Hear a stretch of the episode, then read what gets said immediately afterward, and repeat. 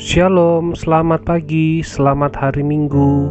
Mari kita mempersiapkan diri kita untuk mengikuti ibadah kita di hari ini, Minggu 13 Desember 2020. Saya akan membacakan pertanyaan dan jawaban dari Katekismus Reformasi Minggu ke-20.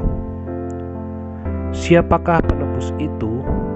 Satu-satunya penebus adalah Tuhan Yesus Kristus, Anak Allah yang kekal, Allah yang menjadi manusia dan menanggung sendiri hukuman dosa. 1 Timotius 2 ayat yang kelima Karena Allah itu Esa dan Esa pula dia yang menjadi pengantara antara Allah dan manusia yaitu manusia Kristus Yesus. Penebus itu adalah Yesus Kristus, anak Allah yang kekal, yang menjadi manusia dan menjalani kehidupan nyata sebagai manusia seperti kita. Ya, Yesuslah yang menetapkan harga kita. Dia menetapkan kembali nilai dan keberhargaan kita. Dia menyerahkan nyawanya di kayu salib bagi semua orang yang menyesali dosa-dosanya dan percaya kepadanya. Dialah penebus kita.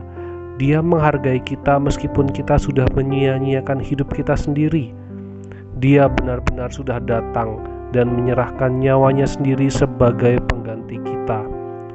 Dia menjalani kehidupan yang percaya dan taat dan menjalani kematian yang tak seharusnya dia alami karena kasihnya pada kita. Dia menyerahkan dirinya seluruhnya bagi kita agar dia dapat, sebagaimana dikatakan Alkitab, menjadi penebus kita, satu-satunya penyelamat kita. Gambaran penebusan dalam perjanjian lama adalah tentang Allah yang menyelamatkan umatnya dari Mesir – melepaskan mereka dari belenggu, dari perbudakan sesungguhnya. Di dalam Perjanjian Baru, Yesus penebus menyelamatkan kita dari keadaan kita yang pada hakikatnya dibelenggu dosa dan melayani diri sendiri dengan cara-cara yang merusak. Dan Allah karena kasihnya yang besar lalu mengutus anaknya yang tunggal yang menjalani kehidupan yang sempurna, mati di kayu salib dan kemudian bangkit dari kematian agar dapat membawa kita kembali kepadanya untuk menebus kita.